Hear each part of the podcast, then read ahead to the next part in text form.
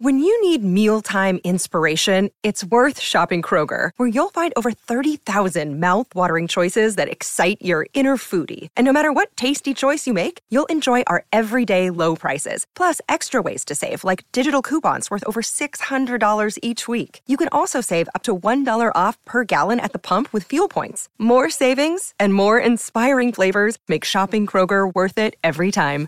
Kroger, fresh for everyone. Fuel restrictions apply. 97.1 FM The Drive presents the Behind the Song podcast, taking you deeper into classic rock's most timeless tunes. Here's your host, Janda. Halloween, a time when all the spooky songs make the most sense. And in this episode of Behind the Song, we're going to dive into the lyrics of one of the most haunting tunes in all of rock and roll Don't Fear the Reaper by Blue Oyster Cult. Don't Fear the Reaper, released on the Agents of Fortune album in 1976, is Blue Oyster Cult's signature song and their biggest hit. By the time the band were ready to record this, their fourth album, they had certainly achieved, pardon the pun, cult status with cryptic hard rock boogie songs about mystical subjects with poetic nihilistic attitudes and devilish overtones. The band's logo, a sort of upside down question mark with a line running across it, is based on the astrological symbol for the planet Saturn, which represents hard work and dedication, and the symbol for the Greek god Kronos, who represents Father Time. A proto Hesher band, they were critical darlings. Lester Bangs had embraced them, along with Robert Christgau and other respected heavyweights. But they hadn't had a successful single or much airplay outside of their native New York, much less many album sales. To really get where the music came from, we have to look back to their early days in the late 60s on Long Island, where they met, and to one person who played a huge part in collecting the individual band members to form the group, Sandy Pearlman. Pearlman was a Svengali like figure for Blue Oyster Cult. He was wildly imaginative, a magnetic character, one of the very first music critics writing for Crawdaddy magazine, a poet and a mover and a shaker. He was president of the student body at Stony Brook University on Long Island, and he exerted some influence over the local club scene there as well. The band's friendship with Pearlman evolved into his becoming their manager, co writer, and producer. In fact, he gave the band their first name, soft white underbelly, from a phrase Winston Churchill used describing Italy in World War II. No wonder the band are sometimes called the brainiest in heavy metal and the American answer to Black Sabbath. But they, of course, changed their name, and Pearlman had a hand in that too. He had written a science fiction story he called The Soft Doctrines of Imaginos, very H.P. Lovecraft type stuff. And in that Imaginos world that he created, the Blue Oyster Cult were a group of aliens whose function was to be secret guides to the people of Earth. He succeeded in getting the band to change their name from Soft White Underbelly to Blue Oyster Cult after this fictional group. And that's not all. In exchange for getting them gigs around town, Pearlman wanted the band to each take a stage name from elsewhere in his Imaginos story. But the only one who embraced this was guitarist Donald Roeser, who forever after has been known as Buck Dharma. Incidentally, die-hard BOC fans will recognize Imaginos, the title of their 1988 album, which includes lyrics from Pearlman's sci fi poetry story arc. Pearlman went on to manage other bands like Black Sabbath, and he produced The Clash's Give 'Em Enough Rope album. He passed away in 2016, but he will always be remembered for propelling Blue Oyster Cult's career, including introducing the band to Clive Davis, who signed them to Columbia Records in 1971.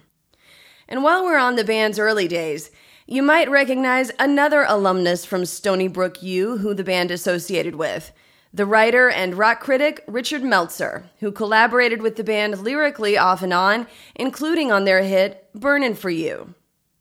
But on the song Don't Fear the Reaper, the lyrics are all written by the aforementioned guitarist for the band, Don Roeser, aka Buck Dharma. When he wrote the song, he had just been diagnosed with a heart condition, arrhythmia. He was about 29 years old, married, and he said he was suddenly forced to contemplate his own mortality.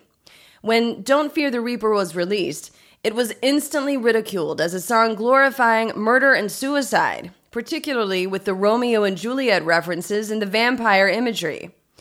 Back in 1976, some church leaders even burned copies of the Agents of Fortune album because of this song, painting BOC as being satanic, which the band found utterly hysterical. Dharma says that's not what he had in mind, and he has denied that accusation since day one. In Uncut Magazine, Dharma said the song is a love story. The heart irregularity got him thinking about how fleeting life is, and he thought, gee, wouldn't it be great even if you died that your love would survive? Reaper resonates with people because people think about this stuff, about dying.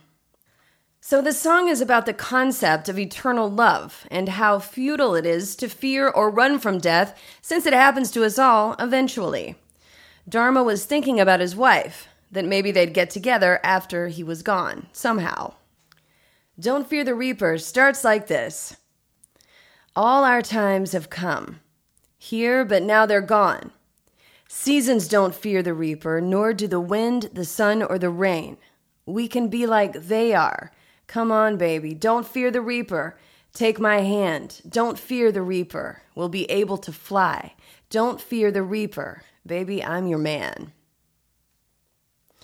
Dharma says that when the hypnotic opening riff came to him, the first few lines just sort of spilled out. This first section is about a person recognizing their end when he says, Our time has come, here and gone. And then the realization that this doesn't necessarily have to be the end. Like the seasons, the wind, the rain, we are elemental. And so there's no need to fear death. Face it, it happens to everybody. And there does seem to be a sort of melodramatic beckoning to go to the other side, beginning in these lines We can be like they are. Take my hand and fly away with me. The song goes on Valentine is done here, but now they're gone. Romeo and Juliet are together in eternity. Romeo and Juliet, 40,000 men and women every day, like Romeo and Juliet. 40,000 men and women every day redefine happiness. Another 40,000 coming every day. We can be like they are. Come on, baby. Don't fear the reaper. Baby, take my hand. Don't fear the reaper. We'll be able to fly. Don't fear the reaper. Baby, I'm your man. Now, in this section of the song, Dharma really pushes the melodrama into high gear with a dark message that has resonated with teenagers since the song came out. He uses a reference to Shakespeare's Romeo and Juliet, the original star-crossed lovers. In the play, Romeo drinks poison when he mistakenly believes that Juliet is dead, and when Juliet wakes up and finds Romeo dead, she then kills herself. In the song, they are now together in eternity, an idea that comforted Dharma when he received his arrhythmia diagnosis and was thinking about missing his wife.